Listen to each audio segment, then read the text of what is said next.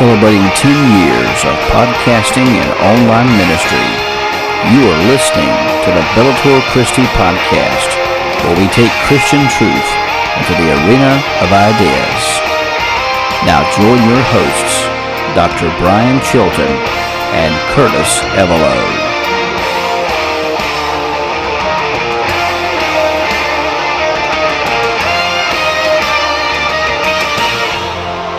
Taking up the sword of Christian theology and the shield of classic apologetics while taking Christian truth into the arena of ideas. Uh, this is the Bellator Christi podcast coming to you from Pilot Mountain, North Carolina and Ronan, Montana. This is yours truly, Brian Chilton, Curtis Evelo with us today. And so we're just so happy and uh, honored to be able to be with you. Uh, this is a podcast that just didn't seem to want to be recorded. uh, we we have had a rough start to uh, 2023. Uh, I hope and pray that the rest of the year goes better than the way it started. Uh, a couple weeks ago, uh, I came down with a really bad cold. Um, you know, I, I, had a bad headache. It was a really bad headache, but other than that, had a cold and and was tested. And lo and behold, even though I have avoided it for 20, you know, when it started, two, 2020, two years. uh, I was, uh, for the first time mm. since it's uh, made public news, I was diagnosed with COVID 19. Nice. Thankfully got over that, but Thursday night that we were supposed to have the podcast a couple, uh, was last week, I think. Yeah. Um, had a split, I had a splitting headache. I mean, it was awful and I couldn't even hardly think straight. So, uh, anyhow, I called Curtis, uh, or texted Curtis as Curtis, uh, you might, you know, we, we need to postpone this, uh, episode. And so we postponed the episode of this week. And then this week, Wednesday night, my wife had a very bad, um, painful reaction to a hernia that she has. Thankfully, it wasn't an emergency. Um, emergency surgery wasn't required, but you know she is going to have to have surgery uh, here in a few weeks. So I uh, do ask that you will, if you will, remember my wife. But we were in the hospital. We were in the we were in the emergency room for 13 hours. Youch.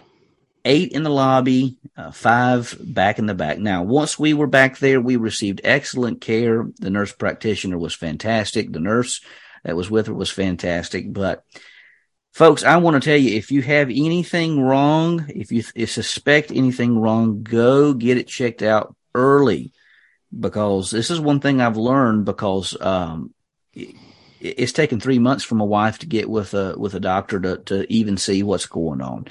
So um, we, we, you know we know she, she's had this issue for a while, but uh, uh, I, I, just I just encourage people if you have something going on, go get it checked as early as you can because mm-hmm. the way things are right now, you may have to wait a while. And so it's a shame it's gotten that way, but uh, it's kind of the situation we find ourselves in. So um, I do want to encourage you if you have anything going on, get it checked out early. You know, to try to see what's going going on, and it'll benefit you in the end. I think. Yeah. But uh, anyhow, that's a that's another another topic. And so again, we want to thank you for being with us. We did have to move last night's podcast to tonight on Friday night. So the the wonderful news is, is even though it was delayed twice, we're here tonight. Yeah. so looking on the bright side, we're here tonight and looking forward to the uh, podcast that we have set up today. So, mm. uh, hope you everyone's doing well. Uh, Curtis, how are you doing, my brother? Good. I was just thinking as you were saying that, you know, um, something uh, something old cowboy shared with me a long time ago. He says, "You know what a smart man does? Smart man learns from his mistakes. You know what a wise man does? A wise man learns from others and their mistakes. That's right. that is very true. so, yeah, you get a lot of that up here. There's a lot of people that offer up information. Good classic down to earth wisdom. That's why yeah. we call Curtis our cowboy apologist. oh my goodness. Yeah, so holy cow, we've uh, we've kind of put this one off or something's been delaying it. Um, this is going to be a good one. This is uh, justification and redemption. Um, we've been going through um, some pretty, um, you could say, matter of fact and pointed topics um, in this in this uh, soteriology um, series, and uh, um, I don't know, Brian. I think some of these, as we get into them, this is the finer drilling down, getting into the finer workings of what all that means and how it applies, and it's something that I think um, truly as as believers and as you move through uh, the time period of being a Christian, the time period of actually walking with God, these are the things that actually come out in the Bible and in the scriptures as you're reading through, and um, we're just helping put legs to it and helping helping everybody be able to see it. So, absolutely. Um, why don't we go ahead and get into it? let's start out with the first one. Let's clarify this. So, what is justification? So, very simply put, the term justification, if you think of the word justify, uh, that's at the root of the word justification. So, justification is used to describe a person's restoration to a state of forgiveness rather than being in a state of judgment. You know, the idea is that, you know, God is holy. That means he is uh, perfect. He doesn't hold any flaws whatsoever. But uh, humanity, we, we, understand, is in a state of sin. That means that we're in, in a state of rebellion, uh, left to our own devices, left, left to our own inclinations. We will choose to do things that go against the ways of God. And so, uh, when we talk about sin, which we're going to have a whole, we're going to have a whole theological series on on sin itself called hamartology, uh, which is the study of sin, and that'll come, be coming up. Uh, that'll be one of the things we talk about in um, in um, in season seven. But uh, as it stands, it, in, a state of sin, you, are in a state of of judgment. It means God has to do something with sin. He either purifies it or He has to condemn it. Um, so to be justified means that you're made right in the eyes of God. It's kind of a legal term, and we'll talk about the whole aspect. Uh, there's a term called forensic. Um, that's a legal term. Uh, so it's it's essentially being moved from a state of unforgiveness to a state of forgiveness, from a state of judgment where God has to do something with that sin in, in a style of judgment to a state of purification, state of forgiveness, uh, where a person is in a state of grace. So to be justified essentially means to be made right in the eyes of God. Mm-hmm. Not to stir up any controversial topic, but oh, we would never do that here on Bellator Christi but, Podcast. Would. But, but what would be the reason that we'd need to be justified? What would need to be the reason yeah. to be what justified? Be reason, yeah, need to be justified. Well, it really is is for us to have a place in heaven. You would you would say because to live and abide with God, you you know you can only live and abide with God if you're in a state of holiness, if you're a state of purity. Uh, if you think about the whole issue, uh, f- for instance, with with Moses, and on Mount Sinai, you know, Moses had to be purified before he went up to the holy mountain to be with God, um, and, and in the state that he was at in. Uh, excuse me. If you think also about uh, the Ark of the Covenant, the Holy of Holies, when the high priest went into the Holy of Holies, the holiest place in the temple, where the presence of God, the Shekinah glory was said to abide, uh, he had to go through a, a uh, long, stringent series of purification rituals to make himself pure. So, you know, in other words, we're talking about our eternal destiny here. We're talking about being forgiven. We're talking about having a right relationship with God with through Christ. We're also talking about having a place in heaven when, when we die. Mm-hmm. Yeah. So, I mean, you know, how how did we get there to a point that we needed justification? That started in the garden. And oh yeah, yeah, absolutely. Yeah, and so that um, basically became the state of man, uh, and and therefore we look at that. So um, yeah. God gave us some some simple some simple uh, mirrors to look at who we are um, when He gave us the Ten Commandments, and so mm-hmm. those simple mirrors, um, I call them mirrors because they are um, a reflection. Okay, so He says don't, but we do. Mm-hmm. so what do we do about it? So. Yeah, very true.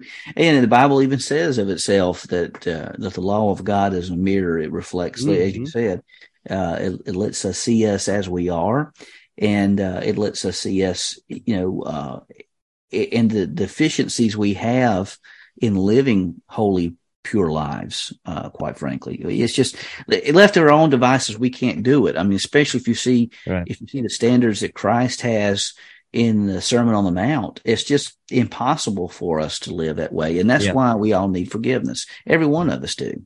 Yeah. We all know we do. And you know, our culture today says our, our culture is flip flopped. So our culture today says people are naturally good and some do evil. And, and the Bible tells us as a true reflector of who we are, it tells us that we were born in a sinful nature and that we need to be made right so we are good. Oh yeah, absolutely, absolutely.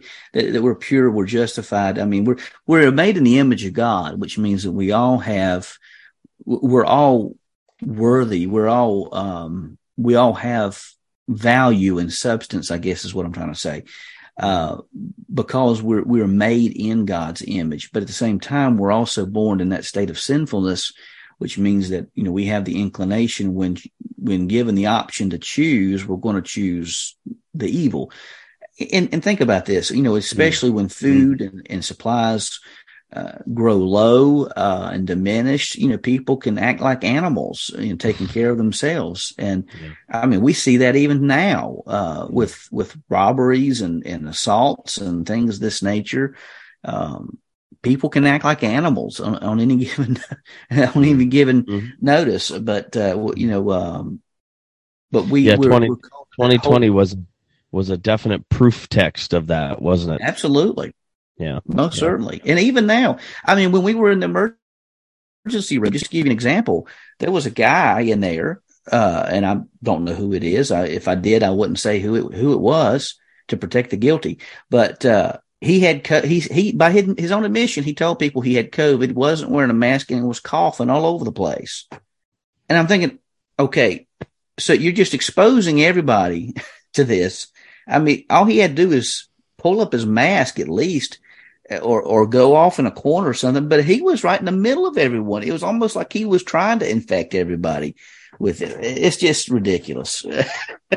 so it just goes to show you that by people's own nature, they they um, they look after number one. They don't necessarily seek and pursue the spiritual things. Uh, and that's just the way, that's kind of the, you know, we look at wars, we look at all the different things that's happened throughout history. We see examples of that. Mm. Yeah, and um, I think we covered it back when we did the uh, Sermon on the Mount in our Sermon on the Mount series.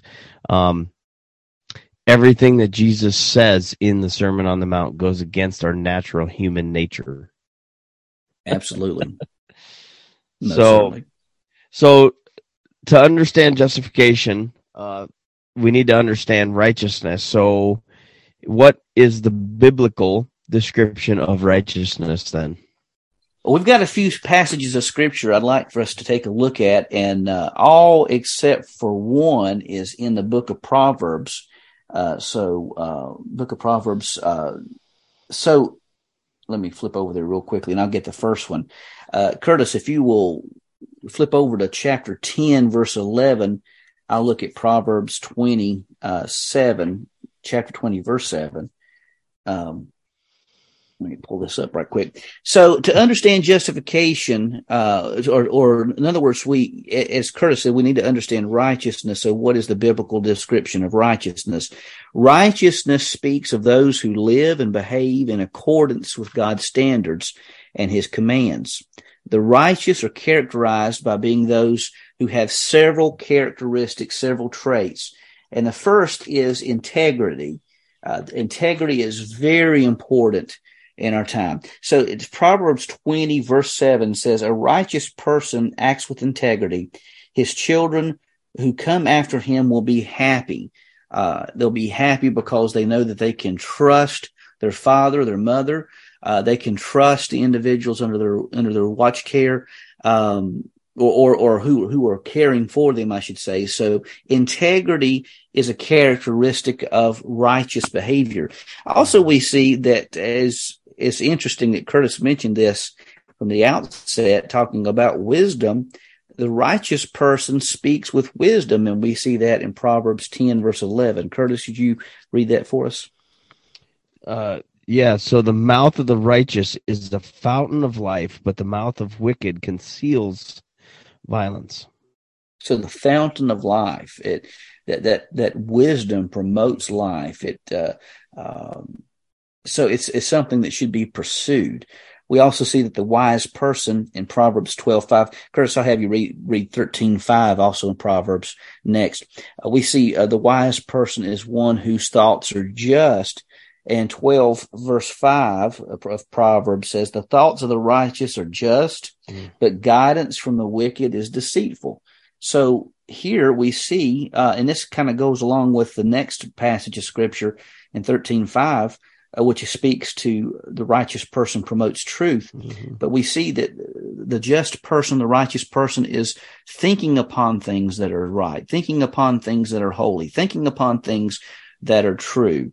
And so, uh, the, the person who's not righteous, they're going to, to give information that is not true. It's not helpful that ends up pr- promoting harm rather than, uh, help. So I guess you could even say that the righteous person looks after the good of others, not just him or herself. And going back to the illustration I gave, I don't know that you could say that person, mm-hmm. I don't know anything about that person, but that person wasn't acting righteously because it seemed like uh, the person was really trying to infect everybody with the, the disease that that he had. So anyhow, that's just one example. So the righteous person promotes truth in, in Proverbs thirteen five. Yeah, it says the righteous hates falsehood, but the wicked bring shame and disgrace. And then thirteen six says the righteous righteousness guards him whose way is blameless, but sin overthrows the wicked. Oh, wow. There's just so much truth in that.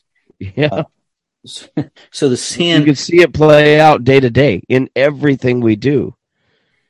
And, and, that's why I love the book of Proverbs. I mean, right now, I'm going through a Bible study on Wednesday nights on Proverbs.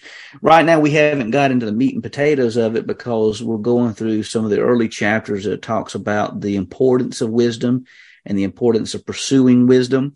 Uh, but when you get to the practical aspects of uh, of what wisdom's all about, what uh, what these things, what what the just person or justness and righteousness promote, as you said, you can see this playing out in everyday life. You know, the difference between someone who really cares about the well-being of others as opposed to someone who doesn't. The person who is really promoting the what's true and honest and good as opposed to the person who's just promoting and propagating a bunch of lies.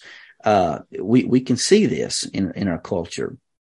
So we also see that uh, the righteous person is slow to answer. Curtis, if I'm going to ask you if you will pull up uh, Proverbs 21 verses 25 and 26 and I'm going to uh, look at Proverbs 15, 28. It says, um, the mind of the righteous person thinks before answering, but the mouth of the wicked blurts out every evil thing. Now, let's just stop and think, consider this. How many of you know people who just cannot keep their mouths shut?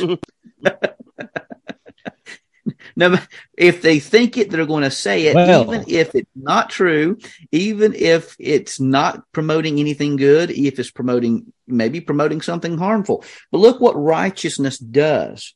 The mind of the righteous person thinks before answering. That means that they stop and pause and consider what they're going to say, the ramifications of what they're going to say. Now, I'm going to be honest with you. I haven't uh, always abided by this in this uh, not this knowledge or this uh, this wisdom. And, and, many times I haven't been very wise when I've given responses because I've, I've blurted out responses before really thinking about them. Uh, Curtis, I see you laughing and smiling. So. yeah, I step on my tongue all the time. You know, I, I, thought I was half Irish, but I was uh, went through this ancestry thing and found out that uh, I'm only one percent Irish. I actually have a lot more German and Dutch ancestry than I do anything else. So, see, see, Dutch, we may be man. we may be we may be related, Curtis. yeah, it's the Dutch. I'm telling you. It's, yeah. So you wanted 21 versus what? I say, yeah, 21 versus 25 and 26. We're going to see also uh, correlating with what we said a while ago about slow to answer. that the righteous person is self controlled. Uh, so we see this in Proverbs 21 verses 25 and 26. Yeah, it says in 25, it says the, and this is off the ESV, it says, the desire of the sluggard kills him, for his hands refuse to labor all day long. Craves and craves, but the righteous give, gives, and does not hold back. So the righteous person gives, the righteous person works uh, for works hard, and and the uh, the foolish person. I mean, throughout the book of Proverbs, you see wisdom contrasted with foolishness, and so mm-hmm. here you see the righteous person, uh, self controlled, working hard for the rights uh, for for their for uh, oneself and the family, and so we see that they also stand for the rights of the oppressed. Uh, and this is uh, 29 verse 7 says the righteous person knows the rights of the poor but the wicked one does not understand these concerns. In other words, I think you can say here that the righteous person again is concerned about the needs of other people. They're, the righteous person is concerned about those who may be used and abused and wants to help them out, whereas the unrighteous person is really only concerned about oneself and really could give a hoot about uh, what someone else is going through. So um, Let's take a look at one more, Proverbs 29, 27. And I've got, i will have one I'm going to look at in Matthew uh, 25. So we see the righteous person stands for justice. This kind of go along with, this kind of goes along with uh, what we just read in 29, 7. But 29, 27 uh, is where we'll be at next. And it's 27 says, uh, 29, 27 says, an unjust man is an abomination to the righteous, but one mm. whose way is straight is an abomination to the wicked. So, so there again, you see, talking about walking the straight path as mm-hmm. as uh, compared or contrasted with walking a co- crooked path, and the one walking a straight path, one standing for justice, standing for what's right, uh, that's the wise person. Mm-hmm. And we also see that uh, the righteous person is one who lives for God. And we see this in Jesus' teaching in Matthew 25 verses 31 through 40. It says, when the son of man comes in his glory and all of his angels with him, then he will sit on his glorious throne. All the nations will be gathered before him and he will separate them one from another, just as a shepherd separates the sheep from the goats. He will mm-hmm. put the mm-hmm. sheep on his right hand and the goats on his left. Then the king will say to those on his right hand, Come, you who are blessed by my Father, and inherit the kingdom prepared for you from the foundation of the world. For I was hungry, and you gave me something to eat. I was thirsty, and you gave me something to drink. I was a stranger, and you took me in. I was naked, and you clothed me. I was sick, and you took care of me. I was in prison, and you visited me. Then the righteous will answer him, Lord, when did we see you hungry and feed you, or thirsty and give you something to drink? When did we see you a stranger and take you in, or without clothes and clothe you? When did we see you sick or in prison and visit you? And the king will answer them, Truly I tell you, whatever you did for one of the least of these brothers and sisters of mine, you did for me. So the righteous person understands that by um, doing kind things, just things, good things for other others, uh, he or she is essentially doing that for God. It's not just about that horizontal relationship. It's tied in with the vertical relationship. Your vertical relationship with God impacts the horizontal relationships you have with other people and, and the culture in general. Mm-hmm. Well, you see that played out. Those those that uh, um, spend more time reading and in prayer and and and and working around those things they they naturally have a desire uh to bring brotherhood in to bring people in. Absolutely. It's you see that naturally play out. So, how does the Old Testament describe righteousness? So, the Old Testament seems to really focus on righteousness as being. Uh, it, a lot of times it, it contrasts uh, someone who is righteous from someone who is not. So we've got a few scriptures here we'll look at. Uh, but but first of all, I'd say the the Hebrew term tzaddik uh, and its derivatives con- connotate conformity to a norm, conformity to the ways of God, conformity to the just nature of the way we should live. So the righteousness of Tamar and Judah were contrasted in Genesis 38, 26 as Tamar was shown to be more righteous. So let's, um, let's flip over to Genesis 38 and I'll take a look at this. Uh, Curtis, if you'll go to 1 Samuel 24, 17 and uh, hover there. But let's take a look first at uh, Genesis 38, 26. Uh, Genesis 38, 26. See if the, my page will cooperate with me here.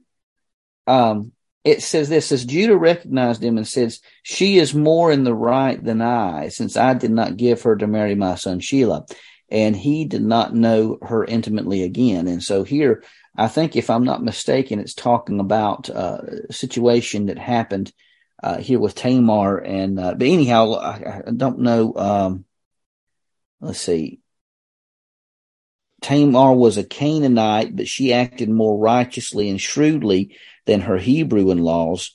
And so, um, anyhow, what we see here is that the, the actions of Tamar was more righteous than the actions of Judah and, uh, the relatives. So even though Tamar was a Canaanite, she was deemed righteous, whereas Judah and the Hebrew brothers were not. So it had, it had a lot to do with the react, the actions and the reactions of these individuals in this particular story.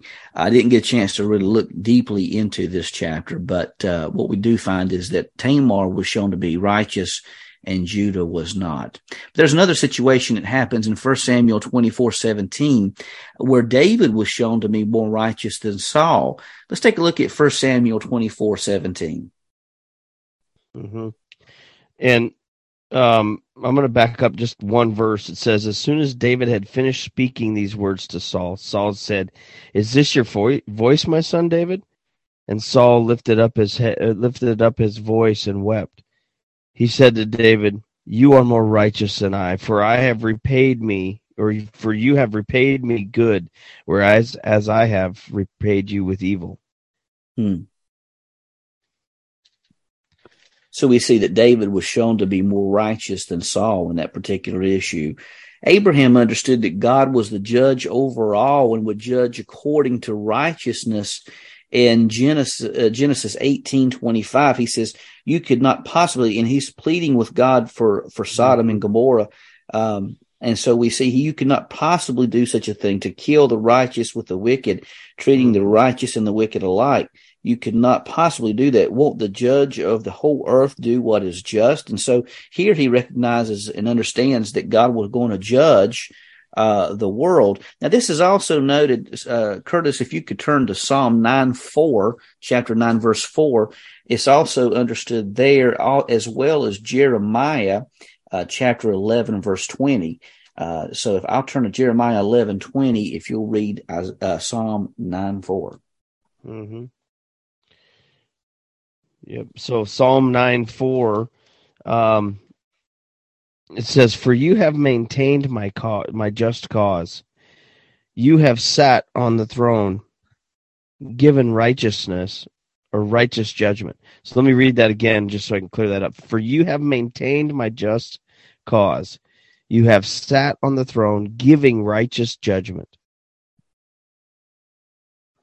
So we see there that uh, the God is is one who is going to judge, who who's able to see into the heart, peer into the heart, and the same thing is is here in Jeremiah uh, uh chapter eleven, verse mm-hmm. verse uh, twenty says, "But the Lord of armies, who judges righteously, who tests the heart and mind, who tests hearts and mind."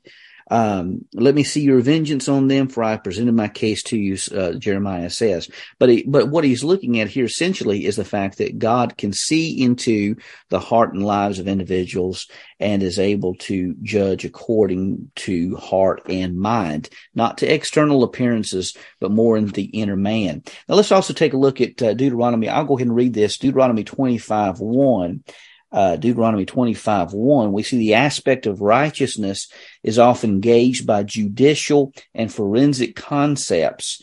And so uh, here we see it says if there is a dispute between them, they are to go to court and the judges will hear the case. They will clear the innocent and condemn the guilty. So righteousness was gauged in the courtroom to see what was right, what was wrong to redeem uh, those who were righteous and to condemn or judge those things that are evil. So uh, this aspect of righteousness again holds judicial um, terminology within the Old Testament. So by and large, this is how the Old Testament deals with the aspect of righteousness. Let's not forget the fact that Abraham had faith and was it was accredited to him as righteousness. Uh, the book of Habakkuk uh, tells us that the just shall live by faith, and so there again is another aspect of righteousness uh, coming through the faith and trust that we have in God. Hmm. Yeah. So, how does the New Testament advance the description of justification then? Okay, so um, Tell you what, Curtis, I got one here for you. Romans 4 5. Uh, the New Testament writers understand that it is impossible for human beings to earn justification by their works alone. In other words, when we look at the law, as Curtis mentioned previously, the law serves as a mirror sh- showing us who we are, showing us that we are incapable uh, fulfilling the law of God by our own works alone. And so that's why we need an advocate. That's why we need a mediator. And the, the New Testament tells us. So Paul noted that God justifies the ungodly. Let's take a look at Romans 4 5. Yeah. So four or five here, and I'm going to start back up in four. It says, Now to the one who works, his wages are not counted as a gift, but as his due. And to the one who does not work, but believes in him who justifies the ungodly, his faith is counted as righteousness.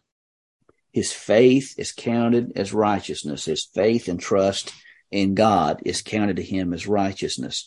Now, by justifying the unrighteous, God demonstrates his righteousness to the world. And we see this in Romans 3.26, where it says, God presented him to demonstrate his righteousness at the present time so that he would be just and justify the one who has faith in Jesus. Now, we also find that Paul goes on to say in Romans 5, 6 through 11, I've already got this pulled up here. While we were yet helpless, at the right time, Christ died for the ungodly. For rarely will someone die for a just person, though for a good person, perhaps someone might even dare to die. But God proves his own love for us in that while we were yet sinners, while we were at our worst moments, while we've done horrible things in life, Christ died for us. How much more then, since we have now been justified by his blood, will we be saved through him from wrath. For if, while we were enemies, we were reconciled to God through the death of his son, then how much more, having been hmm. reconciled, will we be saved by his life? And not only that, but we also boast in God through our Lord Jesus Christ, through whom we now have received this reconciliation. This reconciliation, the New Testament teaches us, came from the willing sacrifice that Christ made for us on our behalf so that we could become the righteousness of God through his sacrifice. What that means is Christ paid the penalty for our sin, making us justified, making us righteous before God simply by placing our faith and trust in him. That's that covenant, that mm. sacrificial payment is, is paid over unto our debt and paid, pays our debt off uh, because of what Christ did for us on the cross. Hmm. So, what four factors demonstrate that justification justification is forensic?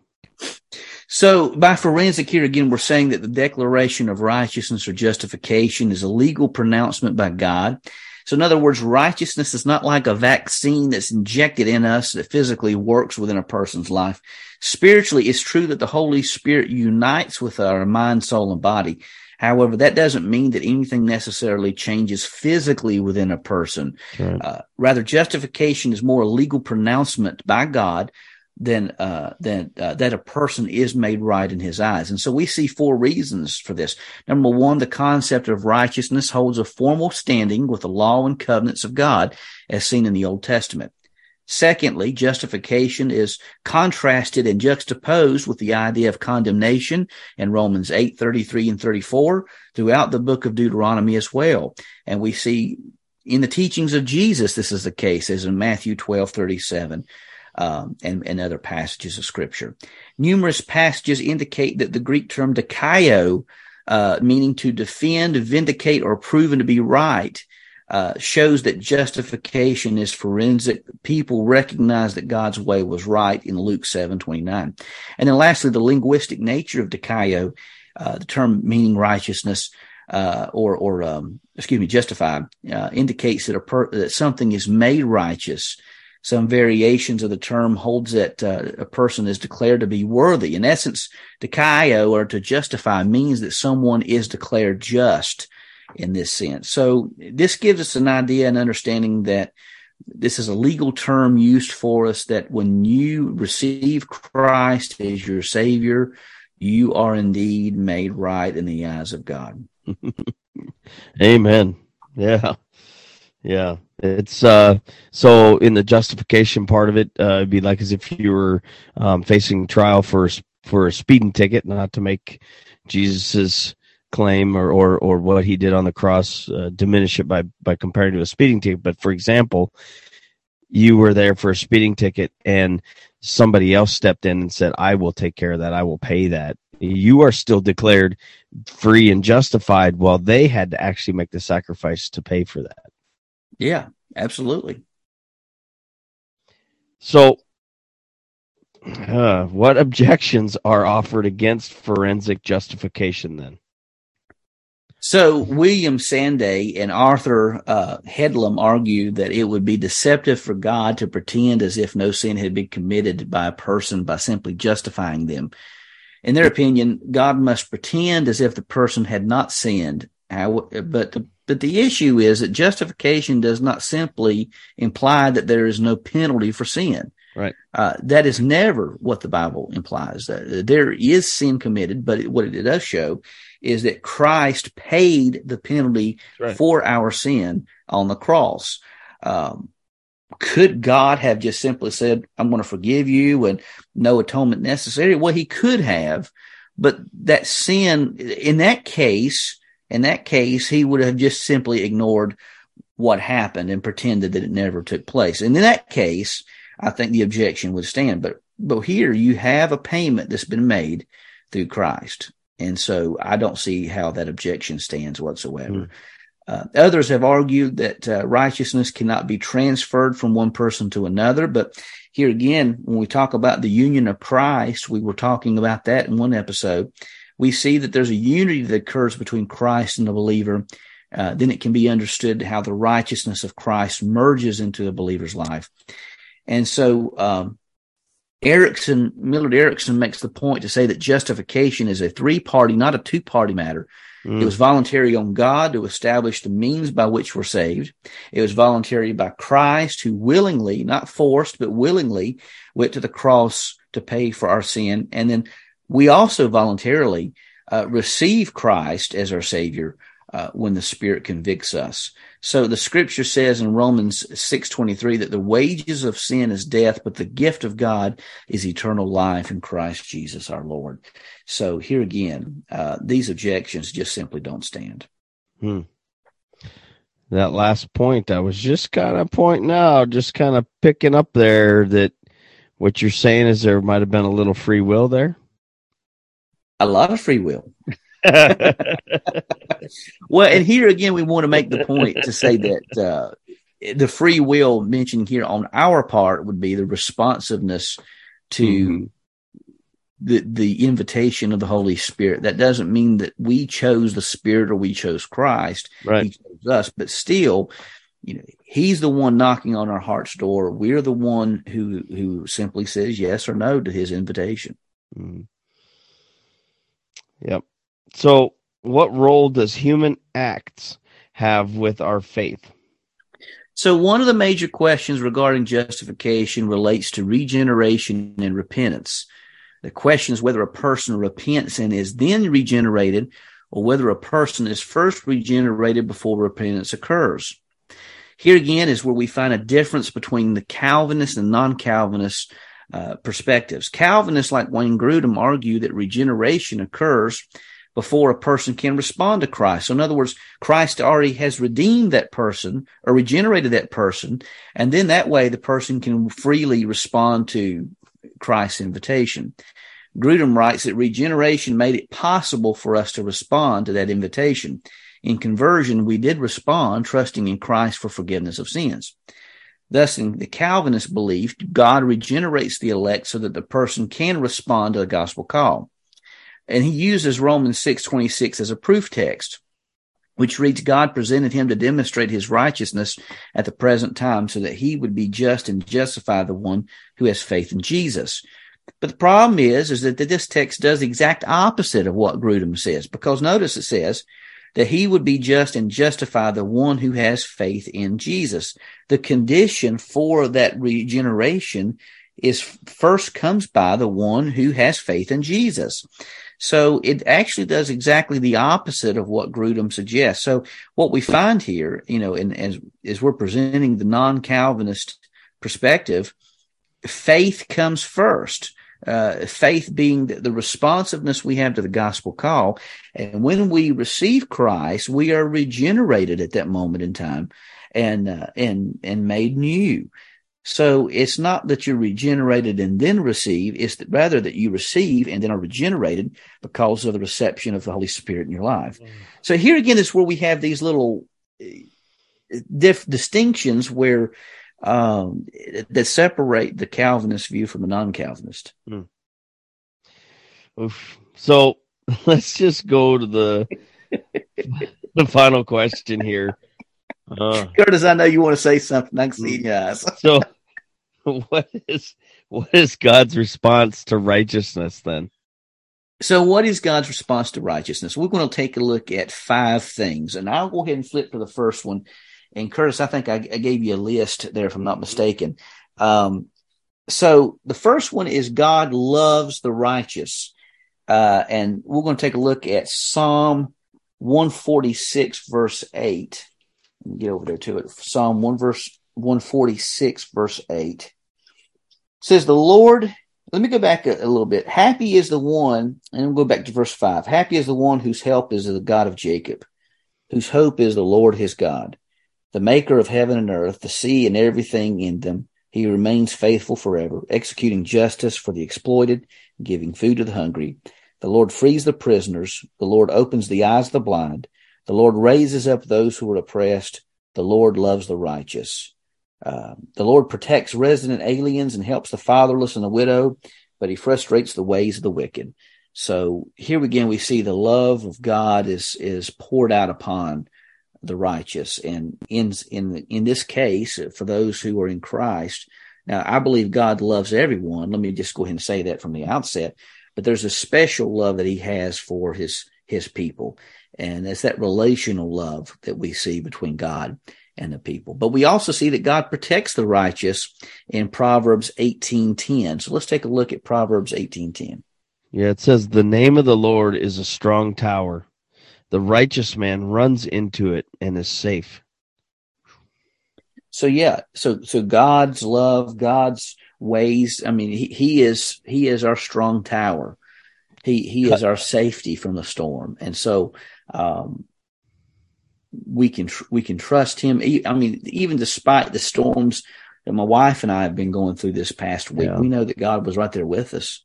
Um, we know there's a purpose behind this. We don't understand that necessarily what that purpose might be right now, mm-hmm. but we know that there's a purpose behind this. There's a purpose for why she couldn't have the surgery today. and, and why it was put off. We don't know what that answer is, and we may not know until we get into eternity. But uh, there's a purpose for it, and we're just trusting in the Lord's protective power uh, into it. So we also see God provides for the righteous in Proverbs 10, verse 3. Um, let me flip over a page. The Lord will not let the righteous go hungry, but he denies the wicked what they crave. So here again, you can kind of see a, a parallel to, to uh, the Beatitudes where, where uh, Jesus talks about the provision of God. And so God provides for the righteous. But we also see he blesses the righteous in Psalm 5, verse 12. Yeah, so it says, For you bless the righteous, O Lord. You cover him with favor as with a shield. Mm. Powerful. So God favors, God blesses the righteous, and and man alive, there's nothing like having the favor of God in one's life. We also see, see that God hears the petitions of the righteous in 1 Peter three twelve. Peter writes, Because the eyes of the Lord are on the righteous, and his ears are open to their prayer, but the face of the Lord is against those who do what is evil. Now, that's not to say that the Lord won't necessarily hear, um, you know, a, a person's plea for help Right. uh, if a person's not in right standing, but there's something special about the prayers of a righteous person, the prayers Yeah. of the who is right with God. And there's a relational aspect to that prayer that's not found with one who is outside the covenant, one who doesn't have that personal relationship with God. Right. So uh, having that prayer time, having that uh, aspect of of um, that relational prayer is very, very important. hmm I've likened it to, you know, uh, a, a kid's event or kid's birthday party or what have you, and kids are running around, and and you and you hear um, someone yell "mom" or someone yell "dad," and your ear is not tuned to it, even though they're crying out. You you still pay attention, you still look around, and you're still thinking, but your ear is specifically tuned to your child. You hear them automatically. Boom the moment you know that kid's voice, you know Mhm. that child's voice, and and your heart automatically turns to that so much quicker and so much better. It's Yeah, I know it's it, it it's it's it, it's a so so vastly minute compared to God what God hears and but it's it's just a simple physical demonstration of of you know how a parent is. And I think you're absolutely right. And I think that's a wonderful illustration because you're right. Because I know, well, it's like today I picked my son up from school and, uh, you know, there were a lot of kids there, a lot of middle schoolers there in the, in the middle school that day, uh, coming out. And, but there was, I could just, as soon as he came around the corner, I could detect who it was. I could Yeah. hear his voice and knew it was him. It was my son coming.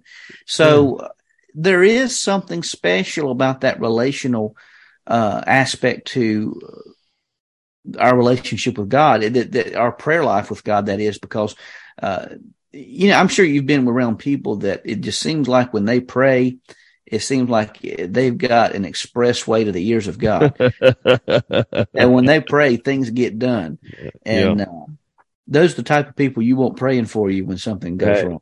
right or at least they have the boldness to to get to the throne room you know like Yeah. that it, it- for that for that wording they they have the boldness to step into that to to speak boldly to god about that and and uh um yeah it it is um there are many times when you hear uh people pray i mean we had a gal a long time ago at the church she's passed away now but you know that when she prayed she had like the hotline or the red the red wire going directly to God's God's chair and I mean she just prayed. it was just so beautiful to hear her pray and hear hear her I mean she was just so confident what God was going to do and um approached it totally different than somebody um that may have been a you know a new believer or whatever I mean this is a gal that had miles uh miles with God